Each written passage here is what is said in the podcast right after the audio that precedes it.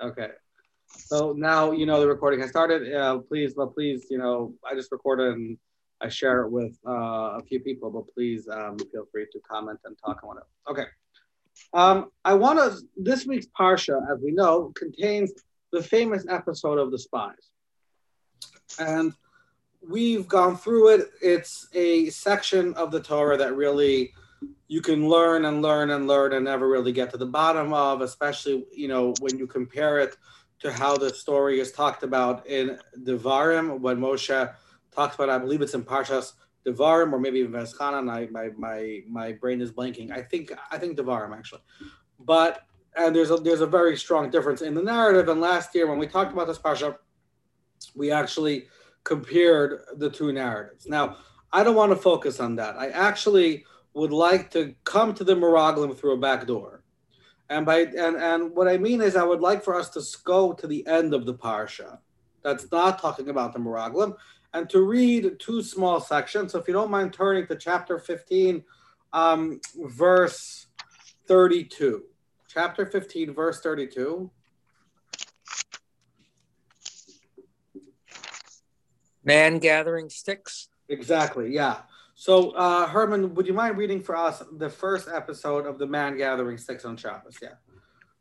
While the Israelites were in the desert, they discovered a man gathering sticks on the Shabbat.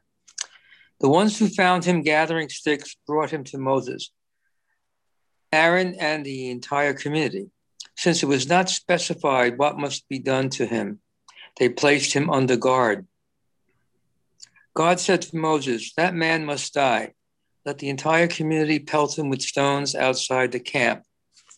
The entire community took him outside the camp, and they pelted him to death with stones. It was done as God had commanded Moses. Okay, so let's pause here for a second. So the story goes we have this man who's violating Shabbos, he's desecrating Shabbos. Moshe knows, because we've seen earlier, right? Mechalaleha mos yumas. It is known already that the death penalty, uh, sorry, that that that desecrating the Shabbos uh, gets one the death penalty.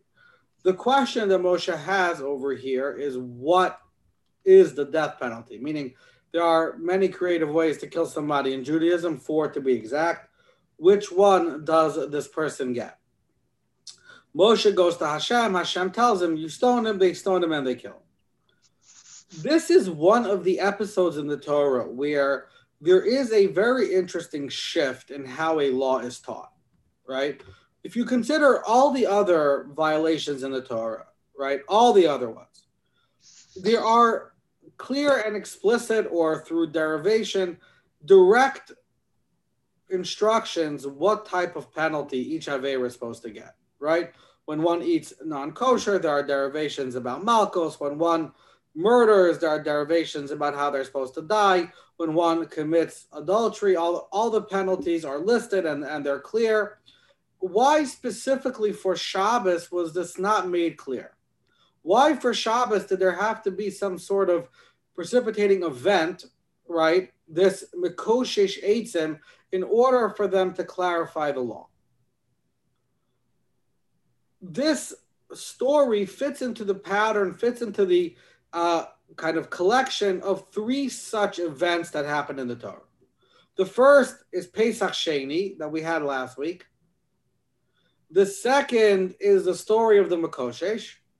And the third are going to be the story of the Benos Tzlavchad, the daughters of Tzlavchad. In each case, there is a law that's taught in the Torah only because there were Jewish people who came and asked the question and the law was taught. And the question is in each case, why was this law not taught earlier or not taught directly? Why did in all these cases does it require some sort of event, right? The Jews have to ask, why is that? There's a Gemara in Masechta Smachos, which is one of the, it's, it's, it's not really part of Talmud, it's one of the uh, Ktanos, they're called. Uh, and the, there's a very, very interesting text over there. The Gemara says, let me just pull it up. I, I, I have the text here in front of me. Um,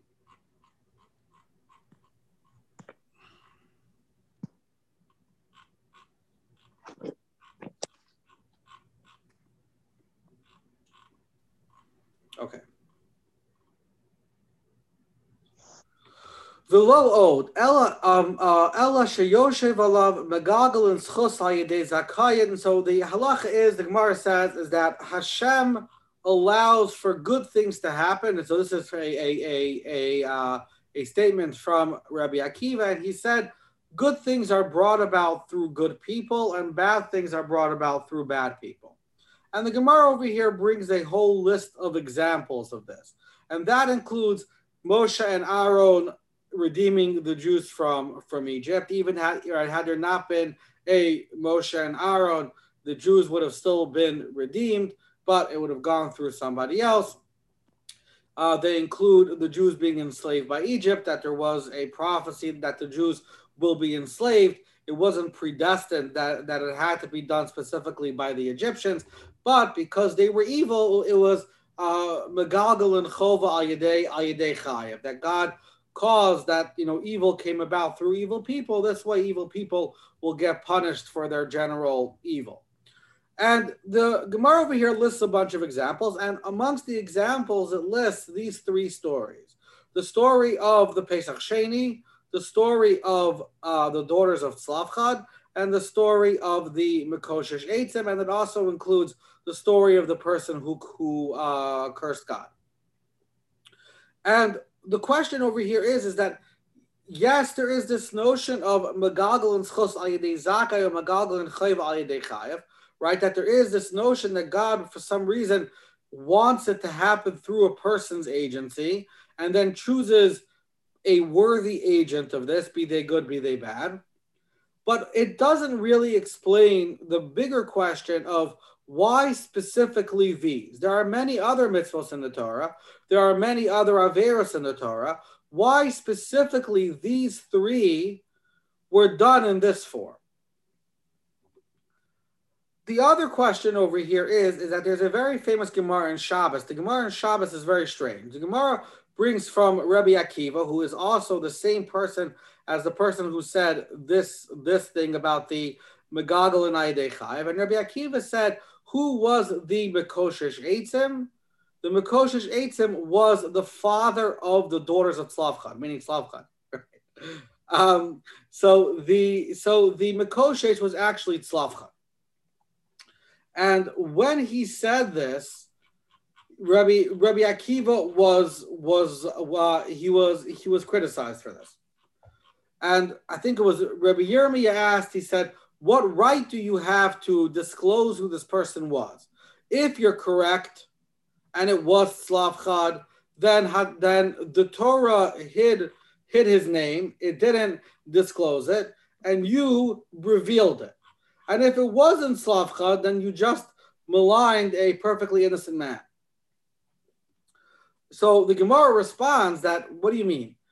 Rabbi, Rabbi Akiva, if you look at the text, Rabbi Akiva doesn't just come up to this from, from, from nowhere. Right? The Gemara says, Tanar Abanan, Zet the person who uh, was gathering the wood was was Slavchan. How do we know this? V'chein hu omer vayihu b'nei Yisrael b'midbar. They were in the desert. Vayimtzeu ish, and they found a man. Ulehalan, and later who Omer, it says, and this is when the daughters of Tzlavchar are talking to Moshe, Avinu Meis Bamidbar. Our father died in the desert. Malahalam Slavcha, the same way when you're talking about and they're referencing this death in the desert, it was talking about Slavchad. Afkam Slavcha Diver Rabbi Akiva. So Rabbi Akiva seems to have a Gzera Shava. He seems to have a derivation based on the similarity on the use of the same word, desert, desert, in both cases. And he seems to draw a relationship between these two events. Now, this is a very, very standard approach, right? Gzeira Shava. So, why then is he criticized? Amarle Rebuda ben Beseira, so Rebuda ben Beseira tells him, Akiva, Benkach Benkach Ata Asalitin Asadin, you know, whether you're correct or incorrect, you are destined to have to accept judgment for this right? Im im kidvarecha, if you're correct, ha-Torah kisatu. The Torah is hiding him, and you are revealing him in love. And if not, if you're incorrect, you are um, kind of maligning this righteous person. The Mar asks, "Well, what do you mean? He, I, the Torah never hid it." the Ella Hagamar Shava, right? That Rabbi Akiva had a Shava. He had the same words, which means that it wasn't hidden by the Torah. It was just embedded in a different way. And this is what the Torah does all the time. So the Torah wasn't hiding it. It was just in, uh, encoding it. So the Gemara says, Gzera Shava Gamar. So Rabbi Yehuda ben Beseira believed that he did not have a Shava, meaning that Rabbi Yehuda ben Beseira did not agree that, um, that Rabbi Akiva had a Shava. So where does he? So where does he derive it from? So whatever. So so so sorry. So then the Gemara brings and Rabbi and, and Rabbi Yehuda ben Beseira has a different approach as to uh, as to as to who was Tzalafchad, and he says the case was that that Tzalafchad was one of the people who ascended the mountain to battle the people of Amalek earlier in the parsha after Moshe told them not to go. Moshe said, "Don't go up," and they and they and they went up, and that's it. Now, what's interesting is that Rabbi Yehuda ben Beseira, who's so concerned about Tzlavchad's reputation, is then ascribing him a different sin, right? Because Moshe told them not to go. Hashem told them not to go, right? Don't go to war. I'm not going to be with you. And yet they went anyway. So, yes, it wasn't maybe at the level of transgressing Shabbos, but Rabbi Yehuda ben is agreeing that the father, that, that, that Slavcha did something wrong. And what he did wrong was he attacked, was he went to go attack the the the people of Amalek, which was an avera because it went counter to what Moshe told them to do. So in effect, he's doing the same thing uh, Rabbi Akiva did, and he does not have a Gzera Shava for it. Interesting, kind of on the side, Tosfos asks over here, he says, Tosfos says, I don't understand. Like Rabbi Akiva had a Gzera Shava, so why didn't Rabbi Yehuda ben Beseira just accept it? So Tais does a very interesting thing, which is a very important kind of point when thinking about Gzera Shabbos. Taisha says that there was an, that, that there was a tradition that there was a certain number number of Gzera Shabbos in the Torah, and this tradition was accepted by everybody. And there was some discrete number, some right, I don't know, like, like, let's say hundred. Rabbi Yehuda ben Beseira had hundred Gzera Shabbos that were passed down to him from his teacher. Rabbi, this one that he that he heard from Rabbi Akiva wasn't one of them, and therefore, since it would have made 101, it wasn't valid. Rabbi Akiva obviously disagreed with one of the Gzera Shabbos that, that, that Rabbi Yehuda ben Beseira had, and therefore he had this one instead. And that's why, if, when you learn Talmud and you kind of, very often, this very often happens at the beginning of a chapter, when the Talmud is discussing where the laws of the Mishnah are derived from, the Talmud will go for like three pages discussing different Gzera Shabbos, poking holes in them. And if you kind of go through Talmud long enough, which I have not, you're actually able to really pull out that it's this very interesting um, set of rules and uh, conventions about what constitutes valid, invalid, if the word is extra, mufna, the mufna the word is extra in both places or not extra in both places. And there's all sorts of very, very interesting rules about when and how Xer Shabbos works. Yeah, sorry, Paul. I don't know what the term Xer Shabbos. Oh, sorry, I apologize. So, a, so Xer Shabbos is we have very often you'll have let's say a word in one place and the same word in a different place, right? So let's say it says shar, you know, ox when it talks about the laws of Shabbos, and then it says the word shar somewhere else. I don't know. Let's say by the laws of damages. I some reason I have in my head that there's some connection there.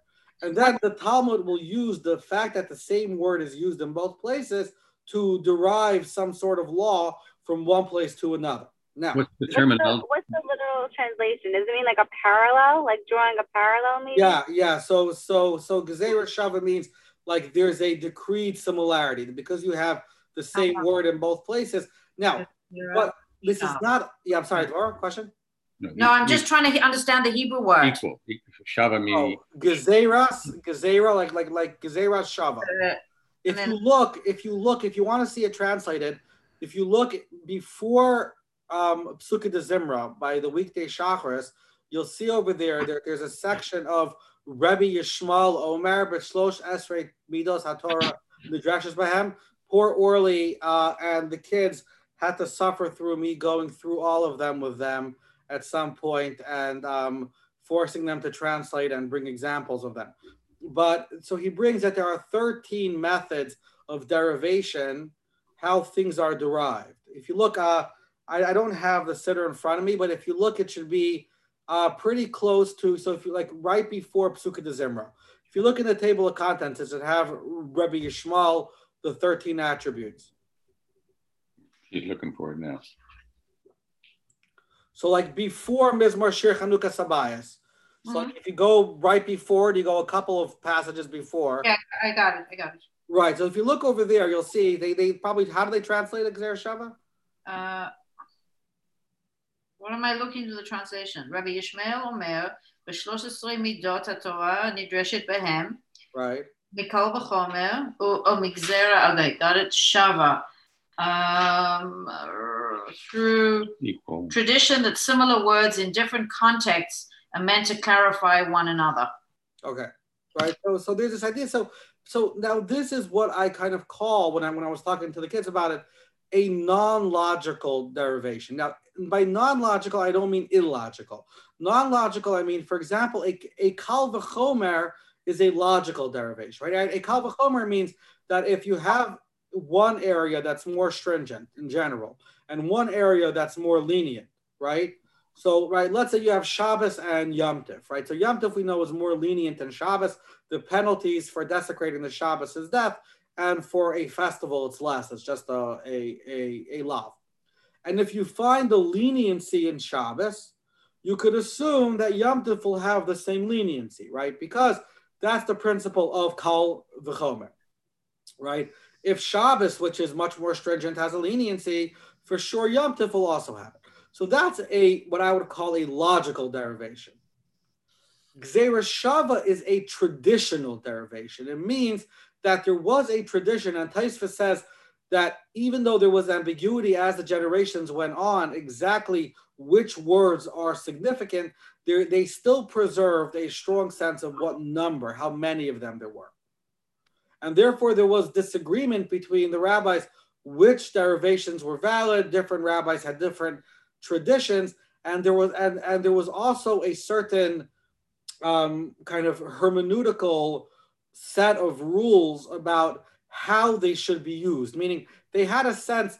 It wasn't because these two things are related on a logical level or there's kind of some kind of clear correlation, but no, there was like certain hermeneutical rules. Like so, for example, if let's say um, a word is extra in one place and extra and then the same word is extra in another place, it's it's easier to make derivations. But if they're not extra, or could the same word be used twice, or there are different ways of poking holes in these things. And if you go through in many different sections of Talmud, you'll see that there's this fascinating set of rules and this really interesting structure that they had and that was developed to help establish or to argue for the validity of different traditions. But they all started with a tradition. I mean, there may have been two traditions, and then kind of this sense and their rules and their understanding of how these things work and help them decide between which one should they go with. So it's a it's a it's a it's a very interesting a very interesting thing. Okay, but that takes us off our main point. Um, so so the, so the question over here is so Rabbi Akiva accuses Slavchat of being the Makoshish Eitzim. He's criticized. What's interesting is that in Medrash it brings this opinion that Salafchat is Makoshish Eitzim. but doesn't bring it from Rabbi Akiva. And all the Medrash says is, is that saying this is wrong because the Torah hid it, and who are we to disclose it? The problem is, is that this is a very interesting sensitivity because we've been disclosing people's sins, right, in the Torah going back to Adam, right? We've been talking about all the Averos that Adam did, the Averos that Noach did, the Averos that Avram did, and Sarah, right? She laughing, she didn't have this. Avram didn't have enough faith. We say negative things about people in the Torah all the time, right? I remember when I was a kid, I asked my my rabbi, I said, I don't understand. The Torah literally does not care about lashon hara. I'm saying, right? It's it says it says a whole bunch. And, Orly actually pointed this out to me recently. She was she was asking me. She said the only place where we care about anonymity in the Torah at all is in Rus, where the person who rejected Rus, their name is not listed. Right? They're called Ploni Almoni. And even though some say the person's real name was Tov, and there's an illusion if you read the text, it kind of sounds like maybe like that. But but in reality, we don't know who that person was. And Orly was asking, I think, a very strong question. She's like, and all of a sudden we care. so so so I answered her, and so at that time I said because the person over there who rejected Rus didn't do anything wrong, right? The derivation, the basic understanding was that Moavi that that the Torah said you cannot marry somebody from Moab. Boaz had this interesting insight, Moavi velo Moavis, right? He had this derivation, but this kind of interesting thing. But this guy was like, I'm not rolling rolling the dice on an explicit prohibition in the Torah. So therefore, he didn't do anything wrong, and we don't know him in any other context. So therefore, there would have been nothing to learn from what he did, right? He behaved correctly. In fact, as we said, we were talking about Rus, right? It's Rus who dies the next morning. Sorry, it's Boaz who dies the next morning, right? So that's why we don't mention him. But the Makoshish Eitzim over here, right? We talk about Dasam and Aviram. We talk about Korach. We talk about, you know, all the other Jewish bad actors in the Torah. Why is the Makoshish's reputation so sacred that we can't even dis- we can't even disclose who who he is? Okay, so the so now let's go. So we have all these questions in our head. The Makoshish is a very difficult section. I want to just point out one more question because life was too good until now. If you look at the very first word in the Makoshish, in, sorry, not the first word, I'm sorry, the first verse in, in, in verse 32, it says, Vayihu b'nei Yisrael ba They were in the desert. And they found somebody, Makoshish Eitzim Yom. So a lot of the commentaries ask over here, why do you have to set the scene for me? I know that they were in the desert. In fact, we were just informed that they will spend the next 40 years there. Why is it important for us to mention that he was Makoshish Eitzim in the desert? I remember one time said a joke that this guy was not simply a sinner, he was a very dedicated sinner because he managed to find a whole bunch of pieces of wood in the desert. Um, but, but, okay, you know, uh, um, uh, all jokes aside, right? Why? Who? Who is he? Sorry. Why? Why do we have to mention he's in a desert? Okay, fine. I want to hold off on answering all of these until we read the next section. Paul, do you mind reading for us um, from verse 37 until the end of the parsha?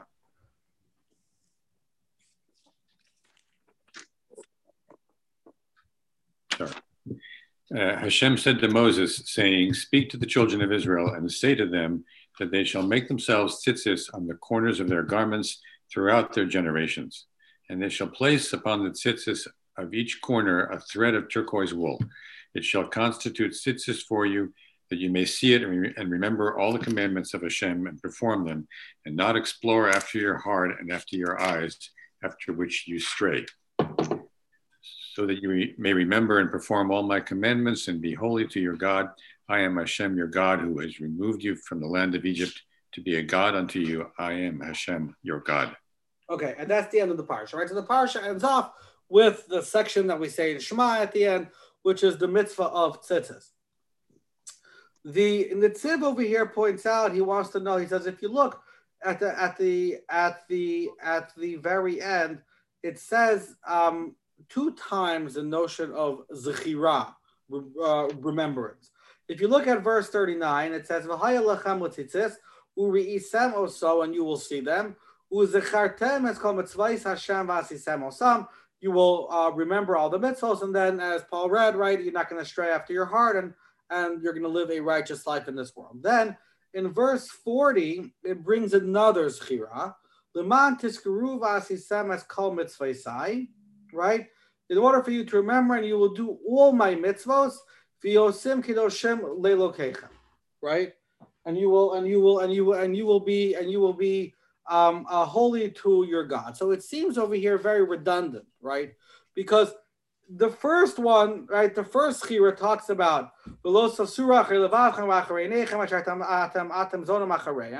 right? This talks about us chasing after our lusts.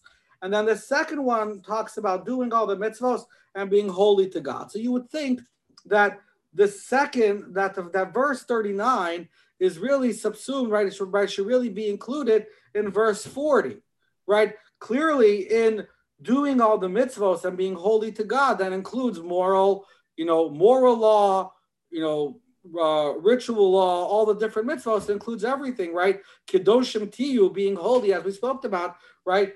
So what, why, what is the note? What is verse 39 teaching us that we don't already have in verse 40?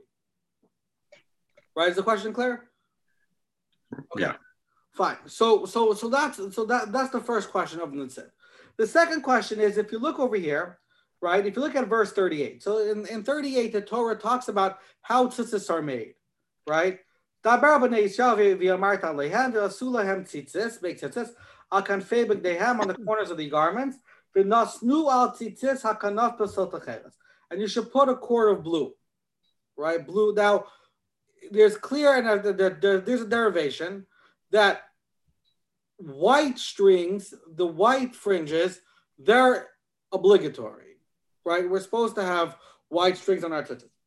Blue, chelas, when we have it, we should put it on. When we don't have it, it's not ma'akev, meaning it doesn't prevent us from wearing tzitzis. And the question is why? They're both biblically mandated, blue and white, right? Kacholavan, right? Right? They're both right. They're both biblically mandated. They're both biblically mandated. Why is it? Why do we either we have the mitzvah or we don't have the mitzvah? Right? We don't have to have four cornered garments, right? We could just once we lose tchelas, we're gonna have to round all of our all of our corners, round all of our garments, right? Why why isn't it why do we have why is there this distinction between blue and white? Sorry, how are you getting to that? Oh no, so so this distinction is around the corners and and we don't have blue and I mean I know there isn't blue anymore, but well, I mean, that's a controversy. okay, uh, yeah, I know that. Like, there, there, there, wasn't blue for a very long time. So the where, so so so the place where I'm getting it from, the commentaries over here say that they so they derive it from from from different places. I forget exactly the various sources, but the Gemara Menachos mentions it uh, among others that that tchelas is not ma'akev, that blue is not ma'akev. It's not it's not explicit in the verse. This is the halacha. It's it's it's it's it's uh, derived from here. How's tchelas not explicit? No, no, no. Uh, that's what I'm asking. I'm saying the obligation to have tchelas is explicit. The fact that tchelas does not, fact that if you don't have tchelas around, you can still have the mitzvah of tzitzis, that's not explicit. Okay, got it. Yeah, yeah. Sorry. So, so the so the the question is, and and and and and that's really right. My question is that tchelas is explicit, and it's it's a doraisa, right? So then, if we don't have tchelas, then we don't have tzitzis. we don't have tzitzis. So if we don't have tchelas and we don't have tzitzis, right? So then, so the sorry, if we don't have tchelas, then we should not have tzitzis. How could you live in a world with no tzitzis? It's very easy. You you just don't wear a four cornered garment, right? That's it. That's it, right? Um, so it's not a difficult task. So why do we then? Why why is there this notion of white and and and white kind of we're still going to wear, but and and blue if we have a good, if not not. The, the third question over here is, is that we know it's that one of the primary sources for the principle of what's called asay dochalos asay, that a positive commandment allows you to violate a negative commandment, comes from the mitzvah of tzitzis, because there's an obligation to put these strings on a four-cornered garment, especially the blue string tchelas has to be made out of wool, and you even put it on a linen garment. So you can mix wool and linen for the sake of the mitzvah. And the question is, is that why does the Torah emphasize and why is there such a priority over here by tzitzis that tzitzis be the source or one of the main sources of asay dochalos asay? Right, of this notion that positive commandments negate negative commandments. There's a fascinating Hemek Shela over here. So the Hemek Shela is not directly on this. he is. It's really. This is a work from Rav uh, Naftali from Naftali from Reb Naftali Tzvi Yehuda Berlin, who wrote the Netziv and Hamek Davar. Hamek Shela is his commentary on one of the works of the early Gaonim, and he brings over there from the Ramban a fascinating idea. He says the Ramban writes over there. It's, it's a, the Ramban has an essay about divine providence, and he brings over there that that the Ramban writes that there are two approaches how God deals with the world. The first approach, he says, is that if you have a person who loves God, is connected to God, but ultimately lives their life within the bounds of this world. He, this person remains within their nature. And we're going to kind of expand on a little bit what this means later. The Ramban writes, and if so, God will direct them, but they will remain fixed, fixed and set within the laws of nature. And one of the one of the examples that the Ramban brings is that if this person wanders into a dangerous neighborhood, he can't say, "But I am innocent and God will protect me." No, they will be mugged and possibly shot. Right? Why? Because this person is still living within the context of nature. They have planted themselves in the real world. God will, you know, hashgacha pratis, but hashgacha pratis, this notion of this divine providence is still tempered, is still modulated by natural law. That is the kind of first order person. That's a regular person. I don't know about you, but that's probably me, right? Somebody who kind of lives and and kind of is too cl- cl- cl- you know clutches too dearly to the notion of real life, of, of kind of of what's normal. Then the Ramban describes a second type of person. That there is this notion of this Ubermensch, to quote somebody wholly inappropriate, right? Um, right where, where this person is able through their connection and faith and spiritual growth to transcend nature, to live on a higher spiritual plane, to be so close to God, especially through the act of love of God, that the laws and the regular conventions of nature no longer hold true to them, for them. I'm sorry.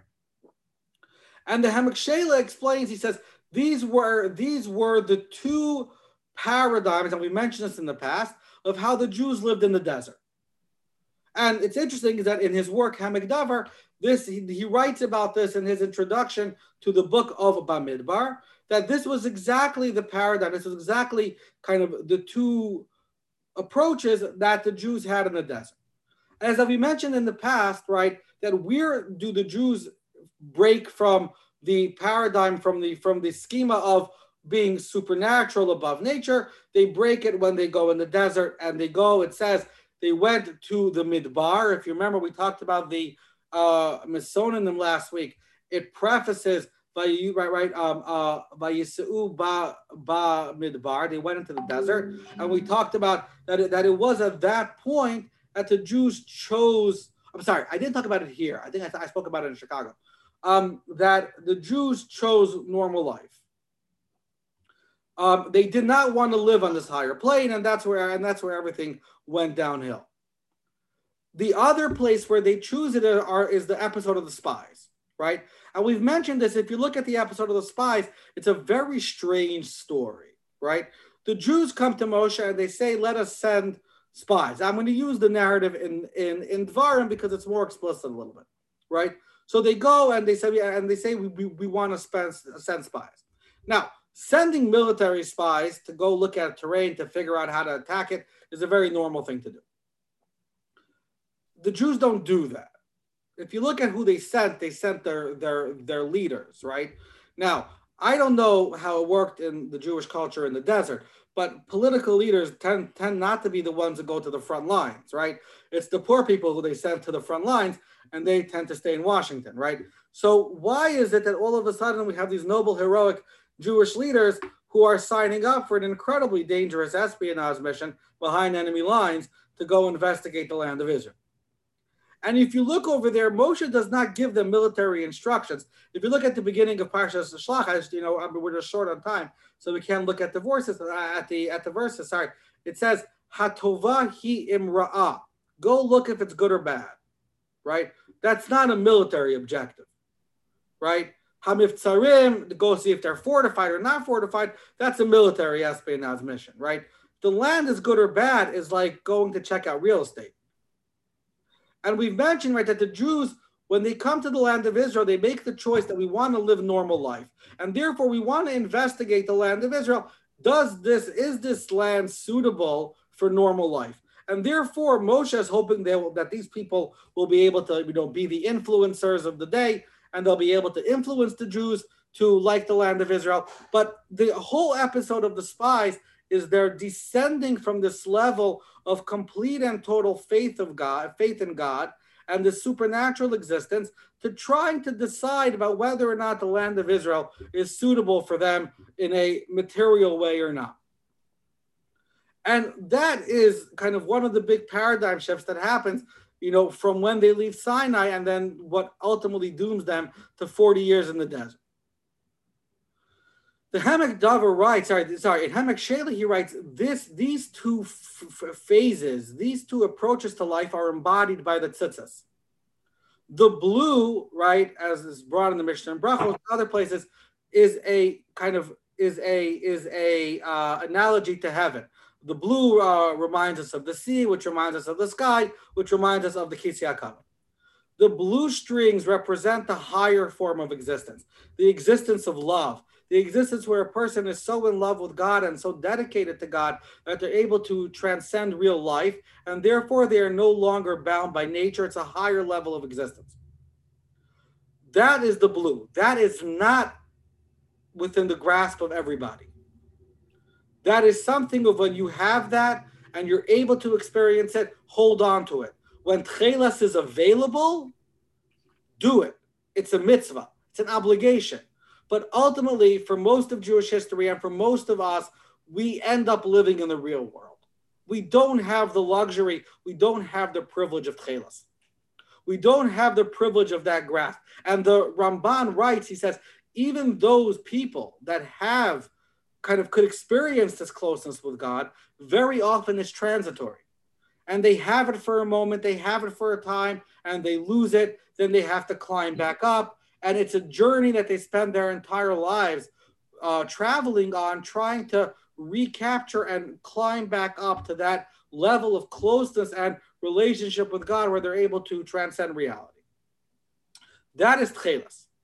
Lavan is normal life.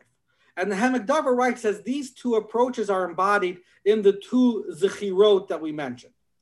The first is this is the uh, zechira of the regular person who lives a regular life. We have to deal, our first order thing are not being able to remember and deal with all the different mitzvos and ascend levels of holiness and spirituality. For most of us, our daily struggle is simply right? We have a difficult time, and our challenge, our struggle in the world is just dealing with real life dealing with our temptations, dealing with our struggles, remembering the mitzvahs, trying to accomplish what we can. But there's a higher level person, or even for us, there could be a higher level mode of existence. That's the second one. Vasi semes kol mitzvosai v'yosim kiddoshim le'lokeichem. There's a level of kiddusha, there's a level of sanctity and holiness that is really only there for those who are on the level of tchelas on the higher level. Let's go back to the Makosha. Oh, sorry. The one final thing. Why is this the source, the Tchelas, the source of Asay Dochalos Asay? The Ramban in Parshas Yisro writes, he says, why do positive commandments negate negative commandments? He says, because love over fear, right? Sounds like a hippie slogan, but the the the the Ramban writes it over there. He says because that he says positive mitzvahs are actions that are done out of love. They're positive commandments, and losase is a fear-based thing, right? It's I don't want to transgress.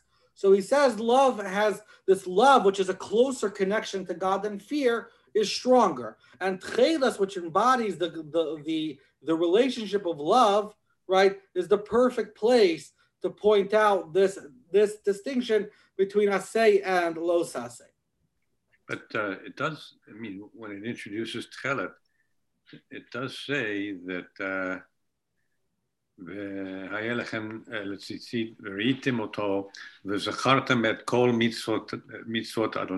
uh, So yeah. it says you have to remember, you have the techelet and that's what is, is the rationale or the, the origin of remembering all the mitzvot. Right. In the same sentence, that it says that uh, you will not uh, "V'lo tatiru achrein levevechem v'achrei. So, so why is there? I don't quite see where the distinction is. Right. So the distinction is if you look so so if you look at the at the second verse, right? So we pointed out right that the verse after that, 40, has a, a, a very uh, redundant form. So the way Ha'amek Davar's understanding is that is that is that you're right, right? That they that in verse 38, right, there are there is vasu lachem tzitzis, right? You make tzitzis. That is kind of the white strings, right? Then it says v'nasnu al tzitzis hakanaf right? And then there is a secondary thing that on the tzitzis you put the the the uh, the blue fringe. Then the way he's parsing the next two verses is that he says the first one is referring to the first order tzitzis, right? The v'asulachem tzitzis, lahem tzitzis. I'm sorry, I'm gonna for sure mess this up on Shabbos when I read the Torah. Lahem tzitzis, right? Then the second verse is referring to the second part of the nasnu al tzitzis uh, hakanaf pesol techeres. Right. So so that's how he's splitting them. Okay. This is a drash. This is not this is not pshat, right? This is a drash, but but that's how he's reading the verses. This is how he's reading it into the into the verses. Okay. So back to the Makoshish Eitzim. What was the Avera of the Makoshish Eitzim? The Avera of the Makoshish Eitzim was that they violated Shabbos. Shabbos is Me'ain Olam Haba. As we mentioned numerous times, right? Shabbos is a glimpse in a living in a different level of existence. The person who transgresses, who violates Shabbos, is a person that says he's kofar about Kadosh Baruch Hu, right? Is the person who denies the notion, denies the reality that there could exist a higher level of existence.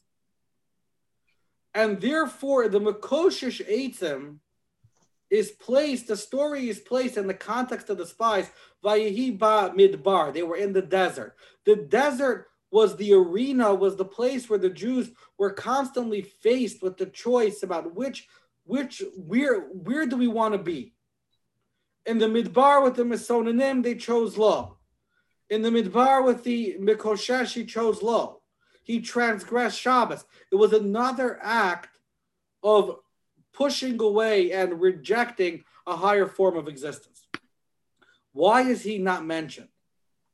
The reason why the Gemara is saying he's not mentioned is because the Gemara is trying to say on, on the Uh, if he did something wrong over here, right? So one approach is because he did it to go teach the Jews the importance of this, and therefore it was a sin that was done for like a noble reason. So that's why he wasn't mentioned. But I think there's a deeper idea that the reason I should, I should say deeper because that's a medrash. I think that that there's a, a that, that there's another idea over here that the reason why he's not mentioned is because when you mention someone's name in the Torah or where we talk about a name, it becomes the the story becomes linked to that person, right?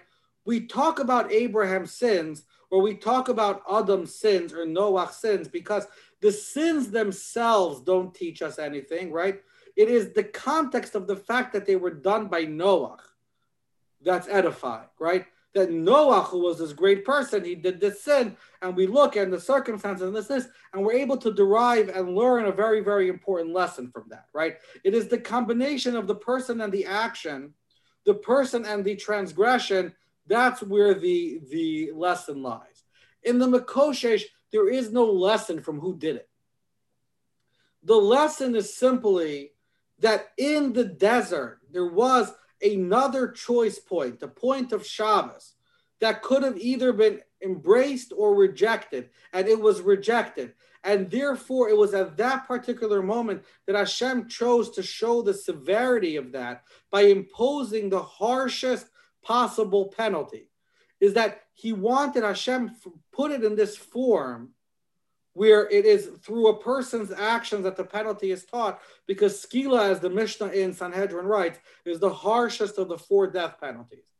And therefore, there has to have been an action, there has to have been a choice and a decision, and then a consequence, like we have with the Meraglim and the Misonanim, to further teach this lesson, sorry, lesson that when we're given the choice to live on a higher or lower plane of existence and we choose lower, the consequences are devastating. The the the so that now so Rabbi Yehuda ben ben Beseira when he talks about that he went up to go fight, says going up to go fight over there the Jews were trying to do something good. Yes, they rejected God, but they were choosing God. When they went up on the mountain, it was the opposite story. Hashem said, You guys fell. You're in normal life. You go up against Amalek, you're going up to people on high ground, you're going to be decimated. And these Jews who went up, they said, No, we're going to still sacrifice for God. We're going to go up there and we're going to fight because we want to kind of climb back up. So there's no, there, yes, they were wrong for not listening, but it wasn't this lesson. It wasn't this kind of devastating sin of choosing normalcy over kind of eternity, right? It was they they were trying to choose eternity, but the choice was no longer theirs.